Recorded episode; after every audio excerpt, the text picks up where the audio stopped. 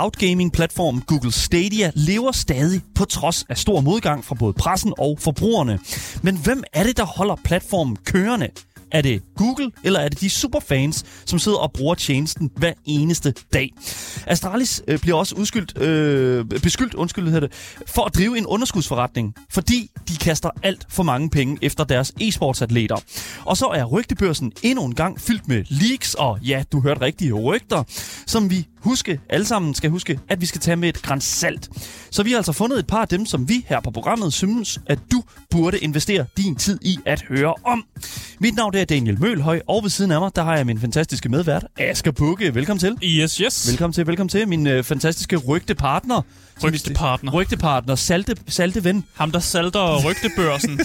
Det kan man godt sige. Ikke, hvad fanden det betyder. Hvis du sidder derude og også har lyst til at salte lidt med os, ja, så kan du altså skrive ind til, skrive ind til os på øh, nummer 92 45 99 45. Og du kan også skrive til os på øh, vores live chats i Twitch, i 24-7-appen og på YouTube. Links til Twitch, Instagram og vores Discord, ja, det finder du i vores podcastbeskrivelse, sammen med et link til vores giveaway. Du lytter til øh, Gameboys, som er Danmarks absolut eneste gaming-relateret radioprogram. Vi forsøger at holde spilindustrien i meget kort snor her, så lad os se at komme i gang med dagens fantastiske spilnyheder. Velkommen til.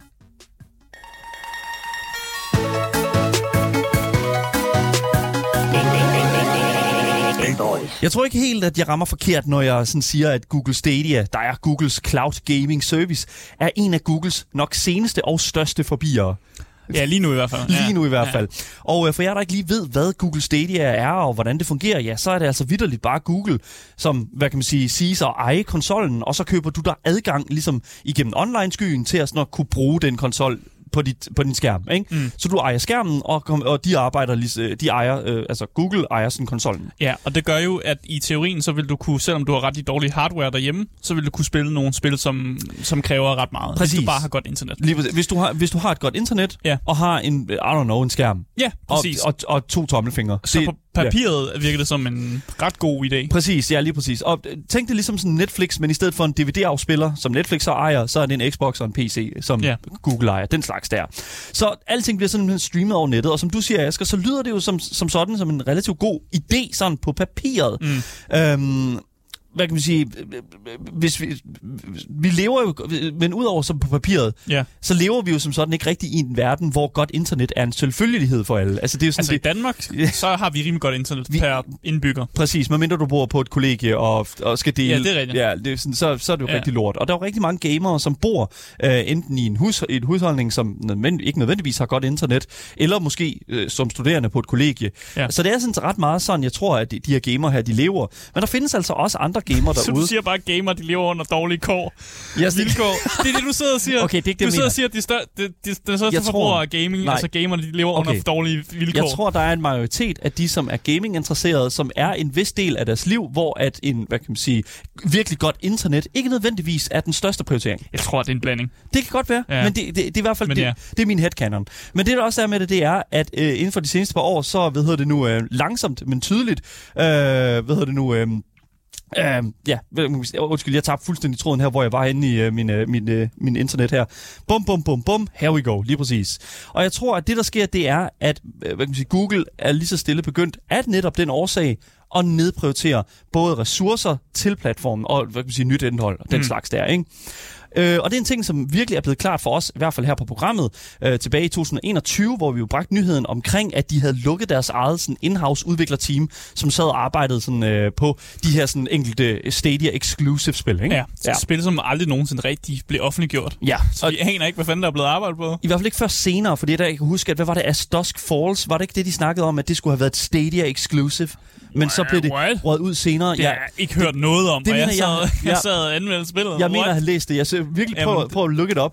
Jamen, fordi det, det, der er, ja, og der er så mange af de her spil her, som de havde lavet en aftale med studiet om, at skulle komme ud, men så er der blevet lavet en anden aftale senere hen med et andet firma. Jeg, Nå jo, vi havde sgu da en nyhed om ja, det. Præcis. Netop, ja, ja, ja, ja, ja. Det kan og, jeg godt huske nu. Exactly. Og det er jo det, der sådan er super interessant ved hele den her, sådan, det her fallout her, efter at, at Stadia er kommet ud, at der er gået tre år. At det simpelthen, altså, har været noget af et clusterfuck mm. at finde ud af, hvad der er op og ned i hele den her platform. Men på trods af alt det, ja, så lever platformen altså stadig i form af et øh, konstant opdateret spilbibliotek og et aktivt fællesskab, som slet ikke, øh, hvad kan man sige, ser problemerne som vi alle andre gør, øh, som står udenfor og kigger ind i det her sådan cloud gaming øh, univers her. Mm. Der er altså folk, der sidder med det, og en af de personer, øh, det er altså personen, der hedder Marco. Han bor et sted her i Europa, og han er far til en lille dreng på sådan godt og vel 16 måneder.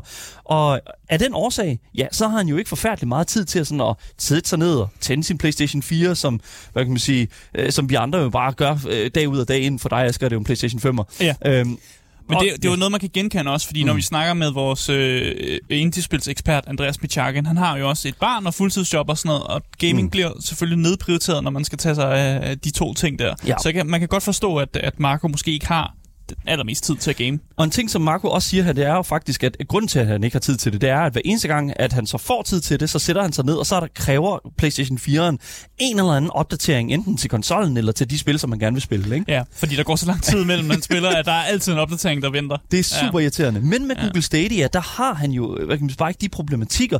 Alt står klart på fjernsynet, lige så snart det er tændt, fordi alt hardware og software, det er jo håndteret af Google selv på deres egne server. Mm. Og i forhold til, ja, lige netop det, så kan jeg jo sagtens se ideen med sådan det der med at kan vi sige, ikke, altså jeg kan godt se ideen med ikke bare Google Stadia, men også bare sådan hele cloud gaming fænomenet, ikke? Mm. Sådan det der med sådan, yes, øh, fucking, og, og, sådan tænk, tænk dig til en verden, hvor at Steam var altid bare opdateret, ikke? Altså sådan det, fordi ja. det er jo en ting også, at lige så snart man kommer ind på sin, man åbner, man åbner sin Steam, ikke? Man har jo et, et kæmpe bibliotek nu jo. Ja, efter, altså, ideen er jo også, at du aldrig nogensinde i, i fremtiden skal købe en Stadia 2, fordi Stadia bare opdaterer sig selv løbende. Ja. Og det er ikke det samme problem, man har med konsoller, hvor du, mm. vi nu er på PlayStation 5'eren, og vi er, jeg ved ikke, hvor mange Xbox inden også og sådan noget. Så det er jo en ting, hvor så skal man købe det nye Xbox eller den nye PlayStation, når der kommer noget nyt hardware og sådan noget. Præcis. Det skal du, skulle du ikke i teorien med Stadia. Nej. Jeg ved ikke, om de har en, en, en idé om, der skal være, laves en Stadia 2 på det, et tidspunkt. En rebranding eller noget, det ved jeg ikke. Alt det, det kommer vi til, fordi at, at, at, for mig, der lyder det virkelig sådan, Lad os kigge på, lad os kigge på sådan, for jeg kigger tit på mit Steam library og ser sådan de der sådan blå titler der, hvor der så står, at ah, der mangler en opdatering, og du skal lige opdatere, før du kan spille det her spil her. Mm. Det er super irriterende. Men, det er super irriterende, hvis du har dårligt internet. Så. Præcis, ja. så skal du bare vente fucking 100 år. Og nogle, ja. Apex, de der, nogle af de der Apex Legends opdateringer er jo sådan 12 gigabyte. Sådan 25 gigabyte øh, opdatering og sådan noget. Fuck, man. Book. Det er så irriterende. Men jeg vil altså sige, at det, altså, jeg kan godt se ideen med, med, med, med cloud gaming på den front der, men der skal altså mere til at få mig overbevist sådan 100%. Og den person, som måske skal hjælpe mig med at komme over på den side, altså en Stadia side, det er altså en af de her Stadia superfans, mm. som de sådan øh, bliver, bliver kaldet, kaldt af, sådan, af, af spiljournalister. Kalder og slags de sig selv superfans? Det ved jeg ikke, om de gør. Men øh, en af de personer, som er øh, defineret som superfan af ja, sådan nogen som også spilindustrien og den slags, øh, det er nemlig personen, der går under navnet Dead Dog 2 52.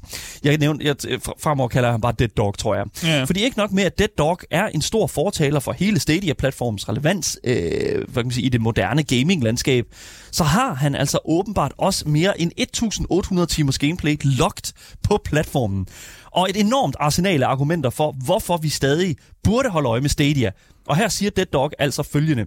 Når konsoller kommer ud, er de dyre og svære for fingrene i. Det har han jo ret i. Det er fuldstændig ja, ja. korrekt. PlayStation 4, 5'eren, altså sådan det... er næsten stadig svært at få fat i. Not in stock. Du kan godt få fat i en uh, Xbox, uh, ved nu, uh, Series X og S. Ja, det, jeg var over i Elgiganten for eksempel på, på lang, for, så lang tid siden, uh, og der stod der jo to af, af den altså ja, allerbedste. Ikke engang PlayStation er svært at få fat i. PlayStation er enormt ja. svært at få fat i, ja, lige præcis. Uh, Dead Dog siger også følgende. Selv en succesfuld konsol har omkring 5 år, før den begynder at samle støv. Så begyndte, hvad hedder det nu, problemerne med læringsplads og hyppige downloads at irritere mig.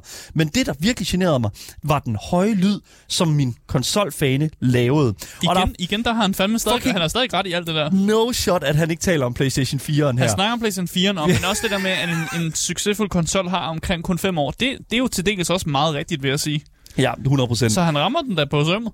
Det gør han virkelig, og hvad kan man sige, det, altså, han, øh, hvad hedder det nu, øhm, han siger, at og det her, hvor jeg, hvor jeg sådan, jeg kan godt forstå, at han siger i starten her, mm. God, I get that, men her siger Dead Dog så, at det kom så langt ud, at alle de her ting vidderligt fik, fik ham til at give helt op på gaming.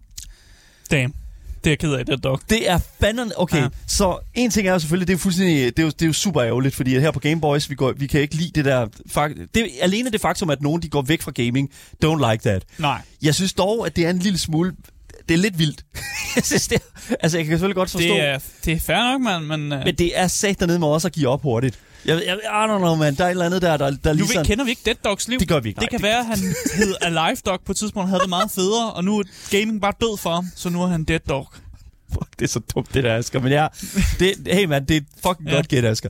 Men øhm, det var altså ikke før, at en ven fortalte ham om Google Stadia, at han igen kunne dykke ned i den her interesse. For nu er der absolut intet larm, problem med læringsplads eller opdateringer, som kan irritere ham. Og her tilføjer Dead Dog også, udover ingen omkostninger og ingen vedligeholdelse, kan jeg spille på enhver skærm. Jeg kan bogstaveligt talt lave, have tre streams i gang på samme tid, mine børn og jeg selv, uden problemer. For at have samme luksus uden Stadia, ville jeg skulle bruge over 10.000 kroner på hardware med konsoller. Og det skulle rigtigt nok. Ja. Ja, fucking ja. hovedet på sømmet igen. Og det er klart, Stadia er en 100% billigere løsning. Og til det kan jeg kun sige, at hvis det er nok for dig at vælge, hvad kan man sige, Stadia frem for alt det andet, og så bare dig tilfreds med det her sådan lidt begrænsede bibliotek, fordi det, det er altså lidt begrænset Stadia-biblioteket. Mm. Jeg var inde og kigge på det, og der er jo ikke de der store nye titler, Nej. som du kan tilgå på de sådan, hovedkonsollerne. Så kan jeg selvfølgelig godt se, yes, så sparer du også både penge på spil, og du sparer penge på hardware. Ja, og jeg kan også godt forstå børneargumentet igen, fordi at det er, altså det er nogle gange at bare nemt at underholde børn. Altså de skal bare have en eller anden form for spil. Det er næsten lige meget, hvad de spiller, så er de godt underholdt og Sikkert. Og, og så i stedet for at skulle betale for at have tre forskellige konsoller, fordi han nemlig gerne vil have tre forskellige streams kørende, eller tre forskellige spil kørende på nogle forskellige skærme, så kan han bare betale for Stadia-løsningen, og så har han bare sådan, du ved, hans børn kan spille, han kan selv sidde og spille et eller andet. Mm. I get it. Ja, yeah, sure. Yeah. Og det er også derfor, at, at, at, at jeg jo et eller andet sted synes, at det var... Fordi vi, vi, det er jo lidt en sådan... Øh, det er jo lidt en, en interessant nyhed, det her, fordi at, at du, hvis du har Stadia som sådan øh, en ting, og vi kigger på det sådan enestående, så er det jo virkelig en ting, som, som industrien og, og, og, og sådan pressen et eller andet sted har stillet frem og konstant bare fremstillet mm. som et negativt øh, sådan element inden for den her sådan kultur. Og jeg har selv, øh, jeg er selv virkelig, virkelig dårlig til det. En Stadia-hader? En Stadia-hater, ja. ja. En, en stater, men jeg, jeg ved det ikke. Men, men, men altså, jeg vil også sige, at hvis der er sådan, jeg skal vende hele den her historie en lille smule på hovedet, så tror jeg altså også stadig, at Stadia er alt for begrænset for det store marked, for det brede marked. Ikke? Ja. Der er få spil, og der er ingen sikkerhed for, om øh, det, du modtager, det er 100%, altså sådan, at du er tilfreds med det, og, og, og det resultat, du får på din skærm, 100% er, er, er, hvad du havde forventet, når du har købt det. Ikke? Altså sådan, det er jo alt sammen baseret på din internethastighed. Mm. Og så kan det godt være, at de her superfans beskylder medierne for ligesom at male Stadia i et negativt lys. Og, hvil, hvilket de, som jeg sagde, har gjort. Mm. Altså, det er, gør de virkelig. Men Google har været akkurat lige så skommi omkring den her negative omtale, føler jeg. De har været lige, lige så meget skyld i den her omtale. Mm. De lukker, som jeg sagde tidligere, deres interne udviklerstudie. De nedbruterer de økonomiske ressourcer for, hvad kan man sige, de her mennesker, for, altså, de her mennesker, som sidder og arbejder på platformen. Mm. Og så også øh, havner de også i retssager, altså class action lawsuits mm. for deres egne forbrugere.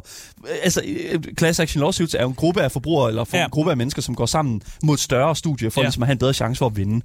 Og det er jo vidderligt det, der er sket i forbindelse med den her retssag her. Der var nogen, der mente, at hvad kan man sige, billedkvaliteten, man får på Stadia, ikke er, hvad der bliver advertised, altså bliver der reklameret for, altså det her 4K. Mm. Og det, altså om, hvordan det er gået frem og sådan noget, det er en helt anden snak. Men det er jo ikke, altså, den er, altså, de her ting her, som Google er havnet i, det er jo ikke mm. ligefrem lyrik fra sådan hjertevarme folkesangen, vel? Nej. Altså, det, det, det, er jo, det, Nej, det, er, det er jo skidt, det her. Altså, det jeg tror, det er simpelthen, at, øh, at Google har været alt for tidlig ud med den her teknologi. Ja. Altså, folk har simpelthen ikke været glade for den, og som sagt, det største problem med det her, det er nemlig internet. Øh, og især et marked som USA, som er det marked, man rigtig gerne vil på at mm. ramme, når man snakker om gaming der er der bare ikke godt internet alle steder. Nej. Altså, jeg har selv boet i Nebraska, øh, i sådan et, du ved, ude midt i ingenting. In a hut. Ja, og der var internettet var forfærdeligt. Ja. Altså, hvis jeg var ude fra øh, nogens hjem og sådan noget, og, der, og man ikke var koblet på et eller andet wifi eller andet sted, så havde du ikke internet. Altså, mm. du kunne ikke bruge dit internet, fordi der var ikke sat telefonmaster op, eller der var ikke sat tingene op ude i fucking midt i majsmarken ude i Nebraska. altså, sådan, sådan er det bare, og det er en ting, som, som USA er begyndt at blive bedre på, men det tager tid, før, ja. før, før det bliver godt, og man så kan udbrede den her teknologi, som er Stadia. Så jeg tror på, at Stadia har en fremtid et eller andet sted i fremtiden. Og ja. jeg ved ikke, om det er Google, der kommer til at lave det, eller om der er et andet firma, der popper op. Men jeg tror, der er en fremtid i det. Men lige nu, der kan jeg godt se, det fungerer ikke særlig godt, og Google har heller ikke været gode til at investere i det, eller så er de nedprioriteret det, og bare sådan, de holder det på sådan nødblus lige nu-agtigt. Præcis. Altså, jeg synes virkelig, der er en interessant snak omkring den der sådan hytte ude i majsmarken, fordi det er jo teknisk ja, ja. set, for at, før at Stadia kan blive en succes, så tror jeg ærligt talt, at du skal kunne tilgå den tjeneste ja, ja. ud fra den, ud fra den hytte Ja, for satan. Jeg du nu... også have gamet i Nebraska sådan, men... på, på, i hytten i majsmarken, ja. Præcis, og det er jo derfor, at jeg et eller andet sted altså sådan, kigger en lille smule på den der sådan, omtale, som der har været fra pressens side af, og, og, og, og et eller andet sted sådan stiller det op med sådan, jeg synes sådan set, at det er det, det er berettiget nok. Og jo, der er en lille smule bias. Der er, en bias, mm. der er noget bias her, fordi at, at, at vi, ligesom også, at hvad hedder nu, øh, øh, vi sidder her og snakker omkring det er til sådan på en ret negativ måde, mm. så er der jo også sådan, at, at, at vi gør det jo med udgangspunkt i, at vi, at vi prøver ligesom at, at få folk til at ikke at tilgå den platform, I guess. Ja, ja. Altså...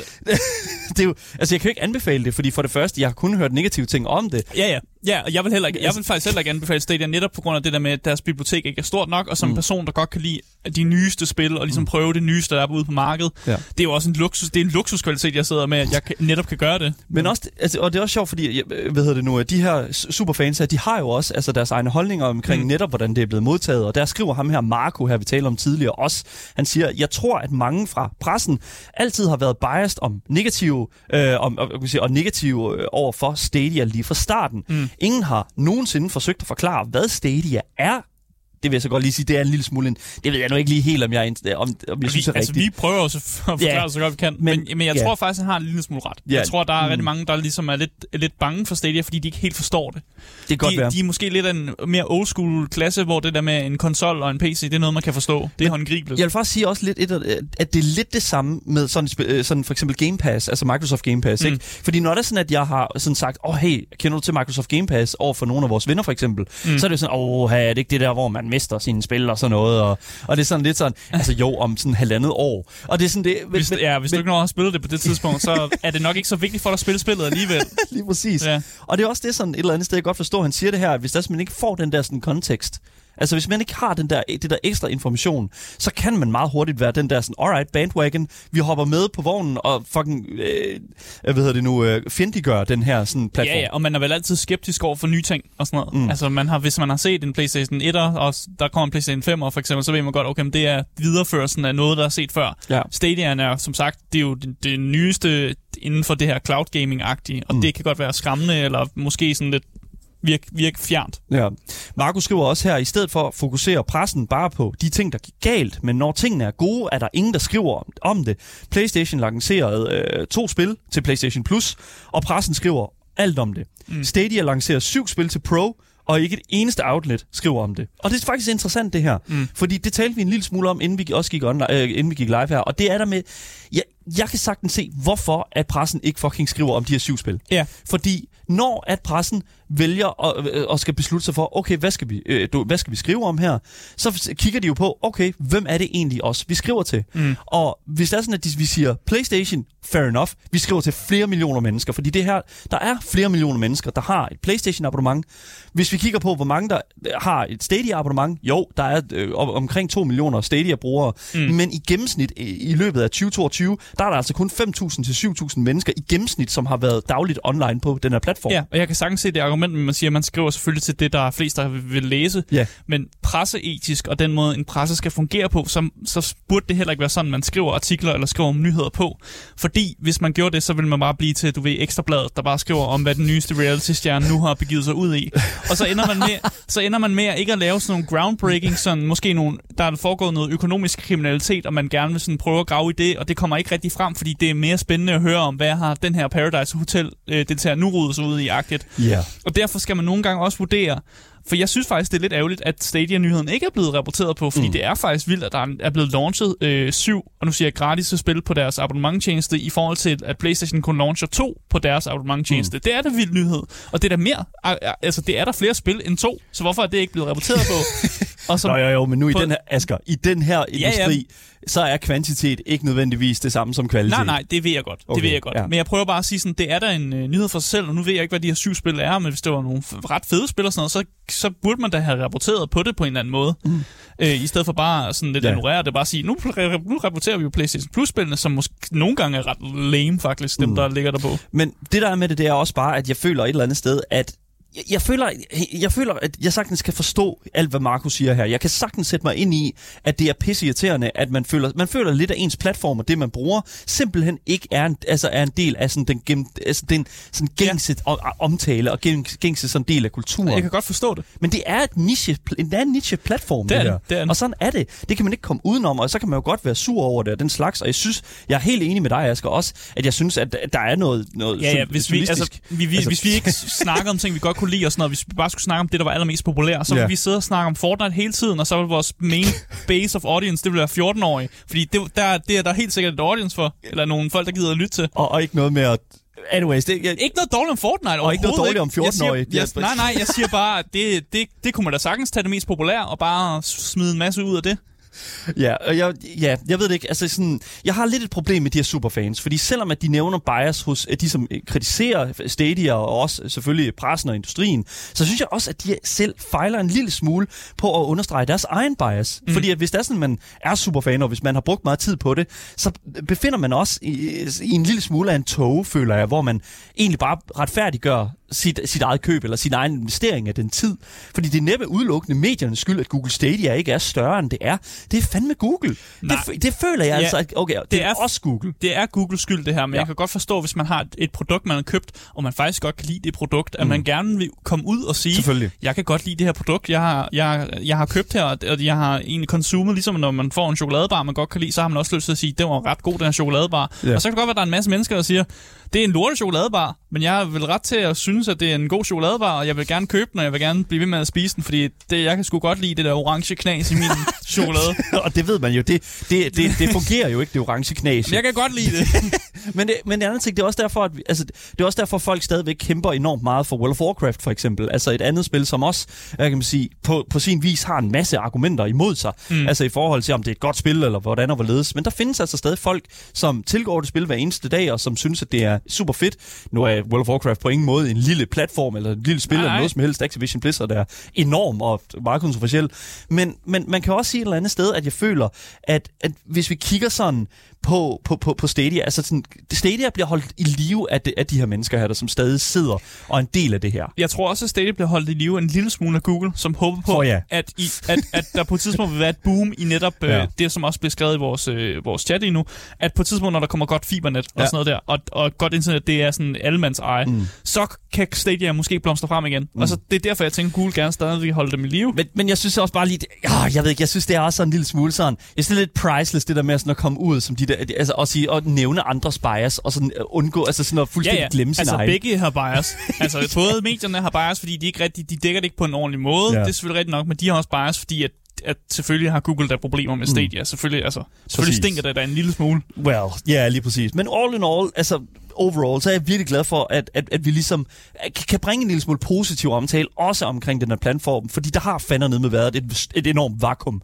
mm. af, og stor ubalance for altså det positive og det negative. Mm. Fordi uden tvivl, så er der jo nogle mennesker her, som sagtens skal få det til at fungere, og som sagtens med deres altså internetforbindelse, jeg går stærkt ud fra, at alle de mennesker, der har en god ja. oplevelse, at de bor i Europa, eller i hvert fald bor i Der bliver i hvert fald nævnt, at ham der Marco har boet i Europa, så jeg tænker også, at de bor i, i et land med godt internet, og især yeah. hvis du har tre børn eller selv, der streamer et eller andet, så har du fucking godt internet, hvis du, du kan få det til at fungere. Altså, det er, sådan, det er minimum 200 megabit. altså, det... 300 H, 3 eller 3 HD øh, øh, streaminger. det, det er fucking vanvittigt. Og det er også det sådan, altså... Eller 4K streaming hedder 4K streaming. Jeg ja. tror, jeg ved, Stadia, for at kunne få en 4K streaming til at bare stå nogenlunde, så jeg tror, de anbefaler 35 megabit frit ja. udelukkende til det. Ja, ja. Og det er jo altså sådan, for et normalt hus, så vil jeg jo sige, that's pretty fucking... Det, det er ret meget. Ja. Yeah. I, jeg ved ikke om... Altså, fibernet bliver mere og mere normalt, men for et, i et land som USA, hvor fucking tingene kører i, øh, på kul, altså ja, så, så er der lige et stykke vej nu, mm. før det her marked kan blive større. Og jeg tror, Stadia sigter efter et større marked ja, i USA. selvfølgelig. Det, det, det, det har altid det været Googles strategi. De, sådan, de, de sidder og ulmer med noget, mm. indtil det så bliver stort. Ja, lige præcis. Og så kan de poppe frem og sige, hey, vi var first movers. Ja. Ja, I skal præcis. tage os, og, og ikke alle de andre. Og så tjener de penge på det. Det er, sådan, det er sådan Sony, de prøver at gøre det nu, men det er så hvad det, med de der Game Pass der. Mm. Jeg ved så ikke, hvor godt det kører. Nu må vi se, hvordan det, hvordan det forløber sig. Det er nemt at sige, har Stadia fucking bad. Men fakta er jo, at der findes folk derude, som bruger platformen hver eneste dag, og de føler sig ignoreret og dårligt behandlet. Hvordan og hvorledes det kommer til at forholde sig i fremtiden, om der er noget, der kommer til at ændre sig i forbindelse med det, ja, det får vi, øh, får vi selvfølgelig at se. Øh, og vi får selvfølgelig se i fremtiden, øh, hvorvidt folk de får det gode internet, som Google de havde håbet, at folk havde tilbage i 2019, da Stadia udkom. Men øh, indtil videre, så må vi se, hvordan det udvikler sig. Øh, jeg kan ikke sige så meget andet, end jeg håber, at de her mennesker her, de bare fucking bliver ved med at elske Stadia. Jeg kommer ikke til at prøve det. I'm not gonna do it. Det er, jeg kan godt lide at have mit eget hardware. Mm. Det, det er bare sådan, jeg er. That's what jeg kunne godt finde på at bruge Stadia sådan i fremtiden måske. Uh, det vil jeg ikke und... Jeg vil, altså, kan jeg har... få et citat på det? Nej, men jeg, jeg har rimelig dårlig hardware i min computer, og jeg, på et tidspunkt så bliver det så forældet, at jeg bliver nødt til at gøre et eller andet ved det. Så ja. enten så køber jeg en Stadia, eller så opgraderer jeg min computer. Og det kan godt være, at på det tidspunkt så er Stadia måske en ting. Fedt. om nogle år. Så vi, vi citerer, måske... vi citerer, vi skriver Jamen, det ned, skriver det bag øret, 100%. Vi holder øje med det og bringer det frem i øh, et fremtidigt program.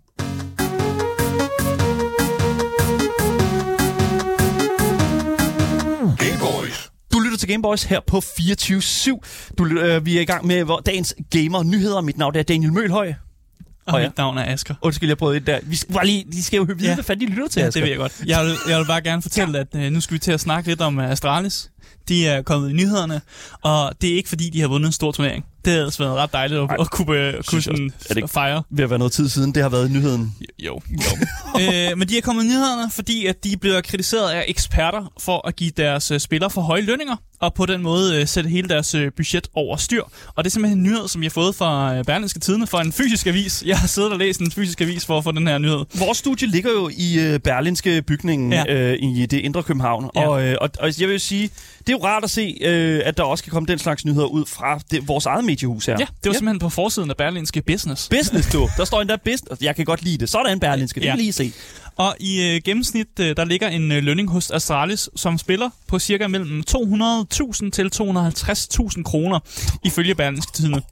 øh, fordi det her tal, øh, det er vigtigt at sige, det her tal, det vil hverken Astralis øh, B eller afkræfte. Så de siger ikke, det er forkert, men de siger heller ikke, det er rigtigt. Så det, det er sådan lidt en gissning om, om det er imellem det her tal. Men jeg synes, ja, det er en rimelig god estimering i hvert fald. Øh, et tal, vi dog kan bekræfte, det er Astralis øh, kæmpe underskud som øh, har været en ting siden Astralis faktisk blev en organisation tilbage mm. i 2016. De har aldrig haft et overskud, så længe de har været en organisation. Nej. Øh, Astralis havde en dag en omsætning på øh, 75 millioner kroner i øh, 2021, men formåede alligevel at levere et underskud på 35 millioner kroner. Så selvom de havde øh, ret god sådan, omsætning, så øh, var der stadig kæmpe underskud øh, allerede for et år siden. Yeah. Og ifølge nogle eksperter, som udtaler sig i den artikel, så er det primært øh, de absurd høje lønninger, som gør, at der netop er et underskud. Fordi de absurd høje lønninger er et, øh, et problem, som faktisk er gældende i stort set alle, sådan, alle andre e-sportshold. Øh, for eksempel til sammenligning, så kan man tage et øh, e-sportsorganisationen FaceClan, som er meget kendt, øh, og som jo leverer øh, altså, alle grene af e-sports, øh, der, der er de repræsenteret. Ja. Men de har altså et underskud på 43 millioner kroner, som jo er de her flere penge end Astralis underskud. Men på trods af, at de jo er, er anset for et af de ver- altså verdens bedste e-sports organisationer ja. faktisk, FaceClan. Alle kender jo Fisk. Altså det er sådan, ja. i hvert fald i den det klarer sig rimelig godt i Counter-Strike forresten. I, I, den tid, jeg, altså sådan, jeg har begået mig i den her kultur her, der må jeg virkelig indrømme, altså sådan FaceClan, altså jeg kendte til FaceClan, før jeg kendte til Astralis. Ja. Ja, de var sådan, de, på en eller anden måde var det sådan lidt en, en ikke en first movers, men de var de første, de første sådan kæmpe store, den første store, kæmpe store sådan e-sports organisation, man ligesom kendte til, mm. det var FaceClan, og ja. de har været rigtig gode til at repræsentere sig selv i samtlige grene af, af, af e-sporten. Og alligevel, underskud på 43 millioner kroner, på trods af, at man jo konstant ser dem med sponsor deals, og at deres øh, forskellige e-sports øh, spillere, de jo også er influencers, som laver alt muligt andet, og ligesom får, får penge ind fra andre steder hen. Mm. Øh, men det her underskud, det er øh, meget farligt for de her e-sports organisationer, fordi de hele tiden ligesom skal ud og bede om investeringer eller sponsoraftaler. Yeah. Og når man beder om investeringer, så skal investorer jo også kunne regne med, at de ligesom ser noget, det man kalder et positivt afkast på deres investering. Og det vil altså sige, at når du investerer nogle penge, så skulle det helst, skulle det helst gøre sådan, at, at, øh, at firmaet så tjener nogle penge ind, så du får et afkast, altså får nogle penge tilbage. Men sådan har det jo ikke været med nogle af de her e-sportsorganisationer, netop fordi de altid har underskud. Mm-hmm. Og det vil sige, at som e-sportsorganisation, så skal du altid ud og bede om flere investeringer, og og ligesom bare bede om flere sponsoraftaler for ligesom bare at kunne holde det hele kørende. Yes. Og det er jo en tendens, som ikke er super fed som mm. investor at have. Jeg kan sige, øh, som, øh, hvad hedder det nu, øh, for det første, jeg, vi er nødt til, vi taler jo om Astralis, så vi taler mm. jo omkring, altså hele det. Altså, jeg er jo ejer af Astralis aktier. Ja. Øhm, og jeg, jeg har faktisk, jeg, lige, det, det, jeg skal fedt, lige tage snakke om aktierne, men du må godt fedt, tage din først. Fedt, fedt, fedt, fordi at jeg købte, jeg købte de her aktier her for, ja, for, hvor, hvornår var det? Altså, det har været et godt stykke tid siden, jeg har... Et år siden, er det ikke ja, cirka? Sådan cirka et år siden, ja. måske lidt over et år siden. Og, og jeg vil faktisk gerne, øh, jeg vil sige, da jeg gjorde det, der var... Altså, du har der, mistet penge, har du ikke? Det har jeg i hvert fald, ja. det kan jeg godt sige dig. Men der stod jeg altså på, øh, på øh, lige på, på, der stod Astralis altså lige på kanten til at skulle lave et kæmpe opsving. Og ja. jeg kan sige, jeg købte, jeg købte mig ind virkelig, virkelig tidligt. Jeg ved ikke, den blå prik på min graf her, det var, ja. øh, da jeg købte. Og så, det, det virkede som et godt, godt tidspunkt. Og det var et herregodt tidspunkt, fordi der steg den faktisk virkelig, virkelig højt. Den ja. steg med øh, Du skulle have solgt den, den var på den høje... Øh... Det skulle jeg. Altså, Astralis er virkelig på det laveste, som det nogensinde har været. Det er godt nok begyndt at stige lidt igen i dag, mm. øh, kan jeg se her. Det tror jeg, det er på grund af den fine omtale, de har fået. øh, så, ved ikke, om det er. Måske. Men det er virkelig, virkelig gået skidt. Og altså, jeg har, kun, jeg har, jeg har tabt, altså jeg ved ikke, hvor mange. Siden jeg købte, har jeg tabt jeg, øh, 39, 39 procent af min, øh, min øh, indskud. Ja, og jeg kan fortælle, at, øh, at da Astralis nemlig kom på børsen, øh, så kostede en aktie 7,3 kroner. Yes. Øh, og i dag, øh, i hvert fald da artiklen blev skrevet, der kostede en aktie 2,43 kroner. Og det er et fald på 69 procent. Ja, nice. nice. det er ikke særlig godt. Det Nej. er kæmpe fald, øh, hvis man snakker om aktier. Nice. Øh, og Anders Hørtsholm, mm. som er, er administrerende direktør i Astralis, han siger, øh, han siger og jeg kvitterer, og quoter hedder det, ja, ja. vi får ikke anerkendelse for den forretning, vi driver hos de danske investorer. Det må vi konstatere, for ellers havde aktiekursen jo været højere. Og det er jo rigtigt nok. Han, har, han kan kigge på tallene og se, det går nedad. Det går nedad. Det, så de får nok ikke, de får jo ikke anerkendelse for den forretning, de kører, men det igen, hvis man viser underskud på underskud, så kan man jo nok lidt godt forstå det. En ting, jeg også virkelig er underholdt af, det er også Anders Hørsholm, Hørsholdt hedder han jo faktisk. Ja. Uh, han er på forsiden af business her. Han ser ikke så glad ud. Han ser meget ked af det ud, stakkels Anders. Uh, ja. Og det er jo også et eller andet sted en, super, super ærgerligt, fordi at jeg anser jo virkelig, altså jeg anser virkelig Astralis som Danmarks landshold inden for Counter-Strike, og altså det er sådan landsholdet, ikke? Ja. Drengene. De, ja, de er sådan lidt, øh, de har, de har været lidt sådan spydspidsen for ligesom at sætte, sætte dansk e-sport på kortet på ja, en eller anden måde. Og, sådan, det har de. og selv, sådan, selv min mor ved, hvem Astralis er jo. Så det er jo der, det er der de, altså de er, på en eller anden måde har de jo også gjort, at, at, at e-sport er blevet sådan, ikke allemands eje, men allemands kende i hvert fald. Ja. Man kender til dem og sådan noget der. Mm. Øh, og jeg er også sikker på, at den her kurve i forhold til de her aktier og sådan noget, den kommer nok også til at vinde. Ja. Men det er, nok, det er mere nok på lang, lang sigt, end det er på kort sigt, og vi snakker måske ikke engang sådan to år, vi snakker måske først om 10 år, at det vender sig og går den rigtige vej.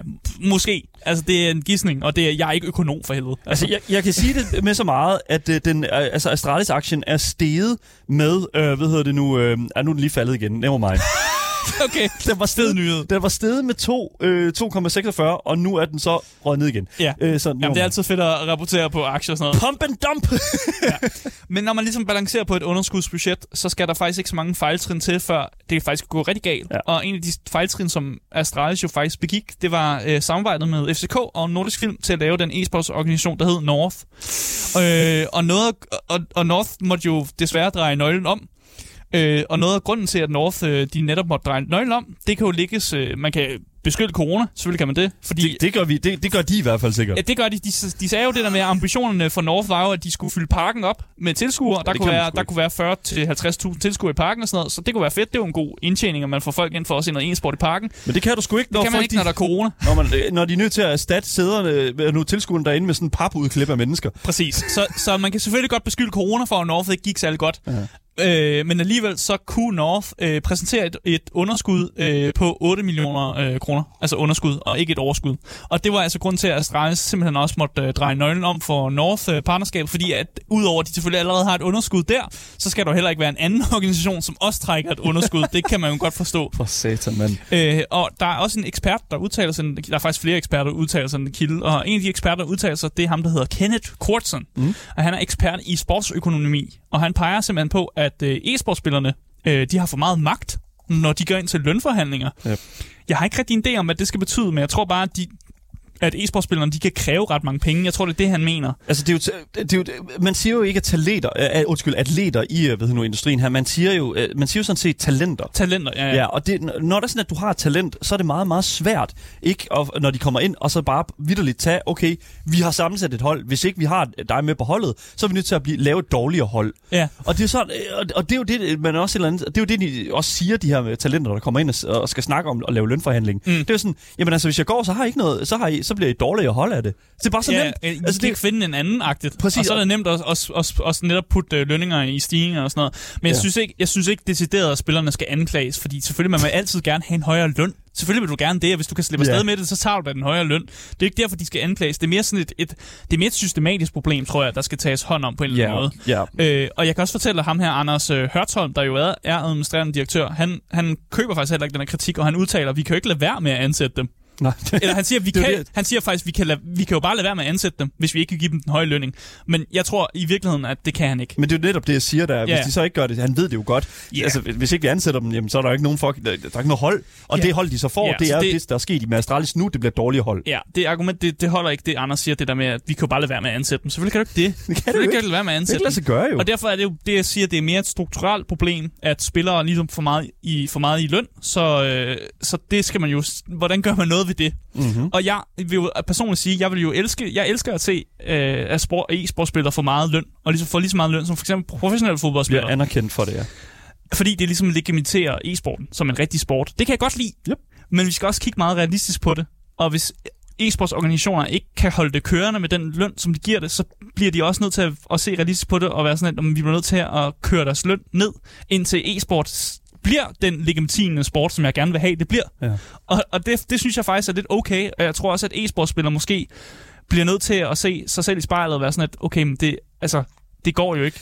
Men det er heller ikke deres... Und- Nej, det er ikke. Det er, det, det er super meget. Det, det, er, det, det er et, øh, et double-edged sword, det her. For jeg har heller ikke lyst til at sige, som de skal lade være med at kræve mere løn, jo. De skal lade, jamen det, og det er jo netop det. Og det er simpelthen sådan... Jeg føler også et eller andet sted, det er så nemt at sige sådan, at, at, at det er bare det, de skal gøre, og bare bla bla bla. Men ja, det, ja. altså, de skal da fucking bare kræve, hvad de har brug for. Ja. Og så, må, så er det jo op til firmaet, øh, for, øh, op til firmaet, hvorvidt at de så bliver givet det, som de kræver. Ja, Ja, altså, det, det, så jeg, jeg, har ikke, jeg har ikke svar på problemet. Det, det har jeg desværre ikke. Men jeg, for jeg er også enig med dig. Jeg synes også, hvis du har talent inden for noget, så skal du da gå efter at få så meget for det talent, du nu har. Ja. Selvfølgelig skal du det. Men jeg, også, jeg har ikke mere at sige til det, men jeg tror bare, vi skal gå videre og sige, at øh, investeringsøkonomen, som hedder øh, hos Nordnet, som hedder Per Hansen, han tegner til gengæld et meget dystert billede af Astralis økonomi. Okay. Øh, og han mener ikke, at Astralis har dokumenteret, at der er udsigt til en særlig, interess- in, som man selv siger, en særlig interessant økonomisk fremtid. Det lyder ikke særlig godt. Goddammit, jeg er nødt til at fucking sælge mine stocks nu. Øh, og i, i artiklen, der nævner de også det der med, at Astralis, de ligesom håbede, håbede at, øh, at åbne den her flagship store, som Astralis Nexus, at det ville ligesom kunne åbne døren for flere profitter, mm. fordi de kunne sælge noget merch og sådan noget der. Men det har ikke været tilfældet. At mm. det har ikke givet dem de her profitter og, og, og puttet dem op i et overskud. Næsten tværtimod, faktisk. Ja. Der bliver skrevet i vores Twitch-chat her af Magnificent, som skriver, men pengetræet er vel ikke ubegrænset fra virksomhedernes side af. Ja. Og der har jeg det sådan lidt sådan, altså apparently it is, fordi altså, de har, i flere år har de jo kørt på et fucking underskud. Det er fordi folk bliver med at investere, og folk de lever på investorer, og de lever på, øh, på sponsoraftaler. sponsoraftaler. Det er det, de lever på. Ja. Og, men det er meget farligt, fordi det, der kan ske, det er jo, at der er en sponsor, der trækker sig, eller der er en, nogle investorer, som ikke gider at være med på lejen mere, Præcis. fordi de netop ikke kan se, at der er en, en profit her. Øh, og det hele det, at være e-sportsorganisation i Danmark, er åbenbart overhovedet ikke profitabel. Øh, og der er faktisk kun én fuldtids professionel e-sportsklub i Danmark, der kan vise overskud. Og det er, den klub, det er Copenhagen Flames. My Flames. Hell yeah, øh, man. Som i 2021 havde et meget lille overskud, og de nævner også artiklen, det var et lille overskud, på 45.000. Det er ikke særlig meget. På 45.000? Ja, 45.000. Det er ingenting. Det er ingenting. Vi snakker om, at de andre har sådan 35 millioner underskud. Det her det er et lille overskud på 45.000. Altså det her det er røven i vandskorben. Ja, og meget af det her skal skyldes, at de har faktisk overrasket en lille smule med nogle meget positive præsentationer, øh, og har vundet nogle turneringer, som, hvor de var underdogs, det kan ja. man vist godt sige. Øh, og det har selvfølgelig noget at sige, at man selvfølgelig kan komme op i det her overskudsting, fordi sidste år, der var de en halv million i underskud. Så selv der er sådan lidt... Øh, men man kan jo godt spekulere på, om, om, om det her, at de overhovedet kan vise et, øh, et overskud, også skyldes, at de måske giver deres spillere mindre lønninger. Mm. Det kan man altid spekulere i. Igen, vi ved ikke, hvor meget Copenhagen Flames spillere tjener. De tal har vi ikke. Men de, jeg, ved, jeg ved, at det er en mindre e-sportsorganisation, end Astralis. Jeg, jeg tvivler på, at de kan gå ud og betale altså, lige så godt som Astralis gør. Nej, altså, det, det kan, kan de de ikke gøre. Det uh, ville være fuldstændig vanvittigt, hvis de kunne det. Mm. Uh, det kan være, de kan det i fremtiden. Men jeg, altså, jeg, jeg er virkelig overrasket over at høre, at e-sports-businessen er en så stor... Øh, hvad hedder det nu? Ja, det er bare en under, underskudsforretning. Underskudsforretning i Danmark. Og en af de grunde til, at det netop er en underskudsforretning, det er fordi, der ikke er de samme indtjeningsmuligheder, ja. som der er i normalsport. Mm. Fordi e-sport det har traditionelt set, øh, det bliver set gennem Twitch og gennem YouTube, altså gratis. Ja. Og det vil så sige, at man kan ikke lave de her samme tv- eller streamingsaftaler, som man laver med for eksempel fodbold, hvor man sælger sådan nogle tv-aftaler. Pay-per-view. Pay-per-view eller sådan noget der, for eksempel. Og det vil så sige, at meget af e-sporten, den står og falder ved de her sponsorer og de her investorer. Og det er jo farligt, som jeg allerede har sagt. Og det, der bliver foreslået i den her artikel, det er, at man kunne måske rykke e-sports til sider, hvor sådan, brugeren yder en mere sådan, direkte betaling. Men igen, Anders Hørtholm, som jo er administrerende direktør for Astralis, han, han slår meget fast med, at det er også svært, fordi seere, der ligesom har været vant til at få det her gratis, de har selvfølgelig ikke lyst til at så betale for det. Og det er jo også klart, hvis man har kunne se e-sport gratis siden, siden det næsten kom frem, så har man heller ikke lyst til, om nu skal jeg betale en streamingtjeneste for at se e-sport. Det giver meget, meget god mening. Ja, og derfor er der et interessant dilemma lige nu, som ligger i e-sporten. Øh, og mit håb er bare, at der på en eller anden måde bliver holdt i live af det. Mm, på en eller anden måde. Og jeg, jeg ved ikke, hvordan. Altså, e-sporten skal nok blive holdt i live, men, men, men formatet af det kan godt være, at i hvert fald i, i, i infrastrukturen af, hvordan forretningen den kommer til at fungere, det kan være, at det bliver ja. en lille smule anderledes Men man kan, godt, man kan godt blive en lille smule bange, og ja. et eller andet sted kunne jeg også være bange for, at Astralis også måske kommer til at dreje nøglen om, og der er måske et andet e-sportshold, som så skal sådan, du ved, Rise of the Phoenix derover plads, og sådan ja. noget. For jeg tror ikke, at e-sport kommer til at dø. Måske ud af Flames, ja. flammerne. Ja, det ved jeg ikke. Det kan oh, godt oh, være. Copenhagen Flames. Jeg ja. tror ikke, e-sport kommer til at dø, men, men men der skal ske nogle ting, ja. og jeg tror, at det er først der i fremtiden, at vi kan se, at der sker nogle profitter, og sådan, at folk måske tager, tager det seriøst for en gang skyld. 100%. Så det er interessant at se, hvad der sker. Ja. Øh, og interessant at se, hvad der sker med Astralis, om de kan holde det kørende.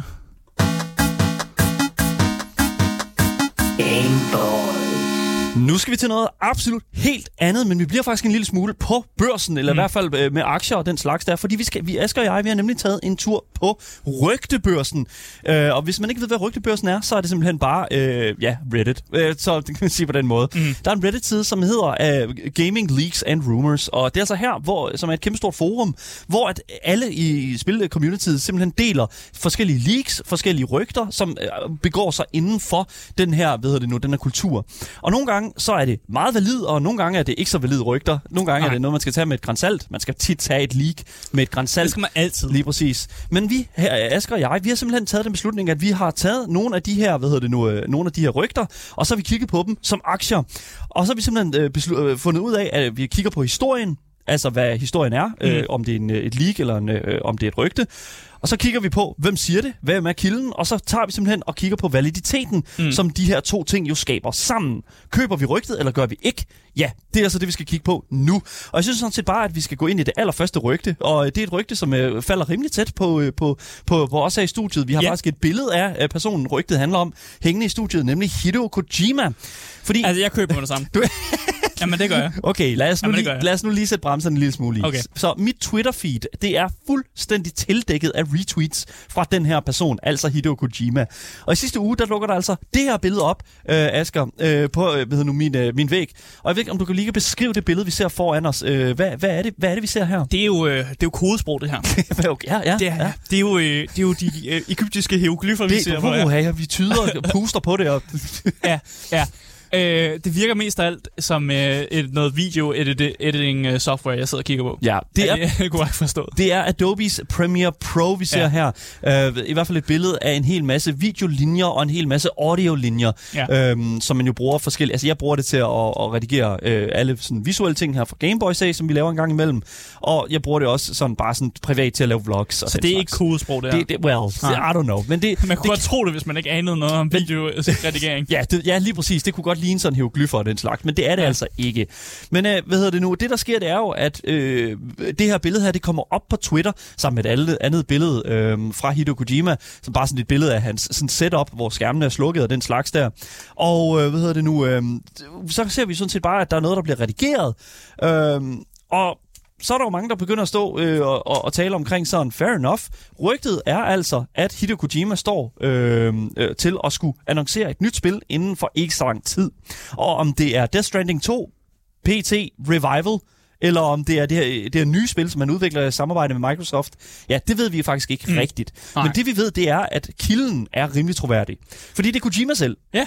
Kojima har simpelthen selv tweetet det her, de her billeder her, hvilket jo betyder, at der kommer et nyt... Altså han siger... Han er i gang med et eller andet. Han er færdig med at redigere det, så nu, er, nu, nu kommer vi snart til at se det. Mm. Men hvad er helt præcis det, som vi kommer til at se? Rygtet går jo på, at det er et nyt spil. Jeg tror, jeg tror, det er Death Stranding 2. Du tror, det er Death Stranding 2? Vi ved, at han er i samarbejde med Microsoft om et eller andet. Mm. Og vi ved, at det samarbejde det har noget at gøre med connectivity, og han vil gerne bruge deres cloud gaming service og sådan nogle ting der. Ja. Og hvis man har spillet Death Stranding, så ved man godt, at det er nogle af de samme temaer, der kører der. Det mm. der med, at man skal, vi skal connecte hinanden, og man spiller som, som ham her Sam Porter, som skal connecte USA og sådan ja. noget. Så jeg tror måske, at det er der, vi er i retning af, at han vil bruge det her Microsoft service til at lave Death Stranding 2. Okay. Jeg tror, det er, det er min simple forklaring. Se, det er sjovt, fordi jeg tror nemlig ikke, at det er Death Stranding 2. Jeg tror, det er et helt no. andet projekt. Og det, og, og det gør jeg udelukkende. Ja, det kan godt være. Det tror jeg, det er. Og igen, det kan godt være Death Stranding 2. Jeg tror bare ikke, at, at han, er, han er klar til at lave Death Stranding 2. Jeg tror, Norman Reedus er klar til at sige det. Fordi han har også været ude og kommet til at tale over sig. Det er, ja, men, og det gør de jo, fordi det skal være spændende og den slags. Ja, ja. Men det der er med det, grund til, at jeg tror for det første, at det er et nyt spil, det er fordi, at Kojima, han er jo en stor film, filmbuff. Og, det er han ser en film hver dag. Ja, lige præcis. Og derfor så redigerer Kojima alle sine egne trailers til alle de projekter, som han har kørende, og alle de ting, han annoncerer. Og det betyder også alle de spiltrailers, han laver. Typisk mm. så er det spiltrailers, der kommer fra ham. Og så vil jeg sige, det er ret sikkert, at det er en trailer til noget. Men rygtet lyder på, om det er et nyt spil, og ikke bare sådan der, hey, jeg hedder Kojima, og mit spil, det kom, alle mine spil kommer ud på Game Pass i fremtiden. Fordi det så jeg nemlig også nogen snakke om, ja. at det måske bare kunne være det, han ville sige. Det, nej, nej, nej, nej. Det er lidt for lame. Er det ikke det? Jo, lige præcis. Jeg tror, ja. jeg, jeg tror ikke, at det er det. Jeg det kan godt være, det er Death Stranding 2. Jeg tror, det kan godt være, det kommer ud på Game Pass, ja. men jeg tror ikke, det er det, der bliver annonceret. Mm, altså, det er jo ikke så lang tid siden, at uh, Kojima tweetede et billede af, hvad hedder nu, PT, og så bare sådan en skov. Ja, ja, ja. Jeg, jeg siger ikke mere. Jeg siger ikke mere. det er det. Det, uh, det kan godt være. Det uh, Og et andet, der er også mange, der siger, at det faktisk kommer til at ske allerede her næste uge i forbindelse med Gamescom. Mm. Så der er det jo rigtig godt, hvor at, uh, Gameboys er til stede til Gamescom. Uh, uh, uh. Hvor jeg rigtig godt glæder jer. Uh, så hvis der sker noget, så er det jo også, I skal ved nu høre der i hvert fald. Mm. Men uh, køber vi den her, den her, det her rygte her? Er det i høj kurs? Ja. Yeah. Det, jeg, jeg køber min Hideo Kojima-rygter. det er 100 procent. Dem køber jeg altid. Fucking every time. Ja. Gameboys. Det næste rygte, vi har her på Rygtebørsen, det er et rygte, som øh, handler om Assassin's Creed mm. og det nye Assassin's Creed Infinite. Fordi der var altid spekuleret i, øh, hvilken setting fremtidig Assassin's Creed kommer til at være i. Mm. Og det er altid spændende at se, hvilken tidsperiode og hvor i verden vi kommer til at... Hvilke, skulle... ja, hvilke ja. historiske ja. karakterer kommer vi til at møde? Ja, hvor skal vi snige os rundt hen? Er det i Ægypten? Er det som viking? Altså, hvad sker der her? skal vi dræbe paven igen? Skal vi dræbe paven igen? I don't know. Det... En ny pave. En ny pave, ja. Der kommer hele tiden en ny pave, jo. Nå, ja. Nå, men efter sine så skulle øh, en af de her settings øh, til Assassin's Creed øh, Infinite være i Japan. Og uh. det er det, uh. rygtet går ud på at, øh, at, at det, et af de nye settings i Assassin's Creed Infinite, det er, du render rundt i Japan, og du spiller åbenbart som en eller anden form for ninja. What, det giver jo sindssygt god mening. Ja, det giver sindssygt god mening. Og Infinite er jo lidt anderledes end øh, nogle af de andre Assassin's Creed-spil, fordi du får lov at spille som flere forskellige karakterer i flere forskellige settings. Mm. Så det her, det her Japan-rygte og det her Ninja Japan-rygte, det er jo bare en af de settings, som vi kommer til at se i det her Assassin's Creed Infinite. Okay. Øh, og lige præcis den her Japan-setting, den går under navnet Project Red. I sådan, det er deres interne navn for, okay. for det her projekt. Ja. Øh, og grunden til, at de har valgt at lave fokus på ninja, det er, fordi de prøver ligesom at differentiere sig selv fra Ghost of Tsushima. Og det kan jeg egentlig godt forstå, hvorfor de, de, de gør det. Det lyder som en god idé. Lad være med at, at, at prøve at lave noget for tæt på noget, der har fungeret virkelig godt. Er det ikke fucking vanvittigt, at, de, at, at, at, at, at Ubisoft ved, at ja. det er så lang tid siden, der har været et godt uh, Assassin's Creed-spil, at de simpelthen ikke tør at udgive et spil, der ligner Ghost of Tsushima, Nej. som er mere fucking... Altså, som, som er uh, nyere end alle de... Uh, oh my God. Ja, ja, de vil ikke være for tæt på det, fordi Ghost of Tsushima er mega godt spil. Så det, det, det kan jeg godt forstå. Ja. Øh, men den her japanske setting, det er faktisk noget, som rigtig mange fans har ønsket i rigtig lang tid. Ja. Og det er lidt, det har sgu altid lidt været på tegnebrættet et eller andet sted. Så selve at rygte, der kommer et, et, et, et Assassin's Creed-spil, som foregår i i Japan i sådan ninja samurai-tiden. Ikke, ikke super overraskende. Øh, og der blev også sagt i den her kilde her, at øh, i september, der kommer Ubisoft til at lave en øh, præsentation for alle deres øh, kommende spil, og der kommer åbenbart til at være en sådan separat præsentation af Assassin's Creed-franchiset, og hvor det er på vej hen. Okay. Simpelthen fordi Ubisoft virkelig tror så meget på Assassin's Creed og fremtiden det, at de laver simpelthen en separat præsentation bare for Assassin's Creed-stof. Ja, og, og det er også, de snakker om Infinite, det er jo, uh, Infinity hedder det jo. Det, ja, altså, de, ja, Infinite. Det bliver en, Infinity. Ja, Infinity. Det bliver en live service version af, ja. af Assassin's Creed åbenbart. Men det er jo det der med, at de, der er forskellige settings, forskellige karakterer, så man kan altid tilføje en ny setting og en ny karakter ja. til deres øh, til spillet. Så det mm. giver jo bare god mening, at man spiller en, en gruppe eller en, en, nogle forskellige karakterer i forskellige tidsperioder. Øh, men lige præcis den her kilde, den kommer fra selveste Jeff Grubb. Okay, jeg køber han, den. Han er kendt som ja. manden, der kommer med leaks, som rammer plet. Yep. Øh, This man knows his shit. Han, jeg, hver gang vi har rapporteret for et leak, så har han haft ret. Det var, var det ikke Jeff Grubb, der fucking forudsagde, at øh, der kom det der Nickelodeon-brawler? Eller, jo. eller var det Multiverses? Jeg det, ved faktisk. Jo, det var en Multiverses faktisk. Ja, jeg, jeg tror, han forudsagde Multiverses, inden det overhovedet blev annonceret. Ja, Jeff Grubb, han er manden. Øh, og i den her kilde, der snakker de specifikt om den her nyhed i forbindelse med hans podcast, som også bliver streamet på Twitch. Jeg sad og så netop der, hvor han snakker om Assassin's Creed øh, uh, Infinite-ting. Og den måde, de rapporterer på det på, er meget chill. Så bare, bare hans kutume, den måde, han ligesom rapporterer på det her, det er bare sådan, ja, det, det er, det er bare en ting. Det kommer mm. til at ske. Altså, han, han behandler det ikke som om, det er et mega fedt leak, jeg lige har fået fat i. Det er mere sådan et, det her, det, kommer, det er sådan en ting, der kommer til at ske. Jeg, jeg annoncerer det her.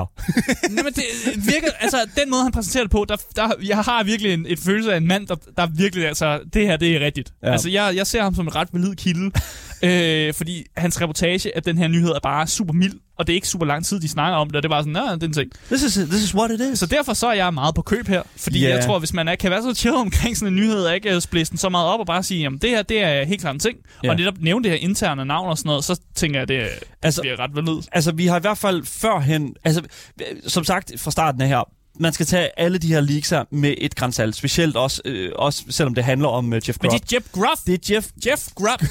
det er Jeff Gruff. Og, og, og, og der har jeg sådan lidt sådan... Ja. Det, det, jo, vi skal selvfølgelig høre på, hvad, at, at det er selvfølgelig ham, der siger det, og den slags der. Og han har virkelig haft ret før. Men, men, det er en setting, som alle ville have haft i Assassin's Creed. September er bare meget, meget tidligt. Det er der, de annoncerer det. September, det er, meget, det, det er lige om lidt jo. Ja, det betyder, det er det, de annoncerer det. Det betyder ikke, det er det, de er ude jo. Så Nej, okay. det, det lyder mig rimelig valid. Fair enough. Ja. Vi får se, hvad der sker om Jeff Grubb. Han får øh, ret i, at den næste setting til Assassin's Creed Infinity, i hvert fald en af dem, bliver i Japan. Øh, hvis det sker, ja, så vil det være, være endnu et, øh, en ting, som Jeff Grubb han har formået at mm. forudsige mm. i den her øh, industri. Han gør det bare igen. Han gør det. Hey, jeg køber. He's done it again. Jeg har købt. vi køber her på Game Boys. Game Boys. Det næste leak, eller i hvert fald det næste rygte, vi har fundet her på rygtebørsen, det er altså intet ringere end et leak, som kommer direkte fra Warner Brothers øh, nyeste brawlerspil, Multiverses. Mm. Og øh, listen af karakterer, som vi alle håber på at se i Multiverses, ja, den er relativt lang. Jeg har set så mange posts med øh, sådan, hvornår kommer Walter White fra Breaking Bad, og sådan noget, ikke? Og sådan, øh, folk, der har lavet sådan movesets til Walter White og sådan noget. Fedt. Men i den her omgang, der handler det altså mere om Tim Burton-karakteren i det stribede jakkesæt, nemlig nemlig den kaotiske ånd, Beetlejuice. Du skal ikke sige hans navn tre gange, så ender det galt. Nej, du har allerede sagt det en gang. Jeg har sagt det en gang, så lige pas på her. Øh, fordi det, der er nemlig dukket en video op på Twitter, hvor en række stemme, altså sådan voice lines øh, fra karakteren til spillet åbenbart, kan høres, som efter sine skulle øh, kunne blive hørt, mens du spiller karakteren i Multiverses. Og jeg synes bare, vi skal høre et lille snippet af øh, de her sådan voice lines, og øh, ved du, det kommer her. Beautiful people usually squick me out, but I like you, Wendy. Showtime! Disgusting, ain't I? Gross enough for you? Snotted this one up special. no, that's good picking. så det er så Beetle, åbenbart Beetlejuice. Ja. Det passer ret godt ind, øh, ja, ja. Sådan, sådan tonemæssigt.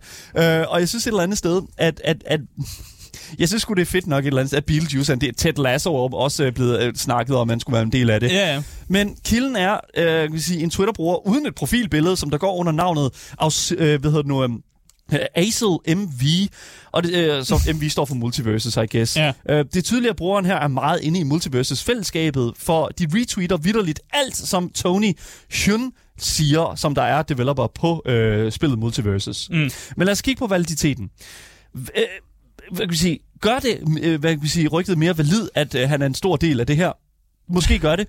Fordi der er faktisk blevet øh, ligget en hel masse andre af de her voice lines her mm. allerede, og allerede tilbage, tilbage, tilbage i maj og sådan noget, der snakkede vi omkring flere leaks og den slags der. Så jeg vil sige, tag det med et grænsand. De her, de her voice lines kan være fake. Jeg mm. tror ikke, de er fake. Jeg tror, det er for real. Øhm, jeg køber. Jeg tror, jeg køber. køber. Du jeg tror, jeg køber. Jeg, jeg tror på det. Jeg, jeg, I believe. Jeg køber ikke. Jeg, jeg skal, købe. ikke. Nej, det skal Beetlejuice, jeg tror virkelig... Jeg, det kan godt lade sig gøre, fordi Beetle... Altså, Multiverse... Det kan gøres, men det her, det er bare fucking un- anonymous uh, fucking Twitter-bruger. Fair, fair enough. Jeg køber, Asger køber ikke. Og det var de rygter, vi har tænkt os at tage på rygtebørsen i den her omgang. Det var alt, hvad vi havde på programmet for i dag. Mit navn er Daniel Mølhøj, og med mig i studiet har jeg haft min medvært, Asger Bukke. Yes, yes. Lige præcis. Vi er tilbage igen i morgen med meget mere gaming og meget mere Gameboys til jer top tier gamers, som der selvfølgelig er jer, der lytter til Gameboys. Vi ses alle sammen. Hej hej.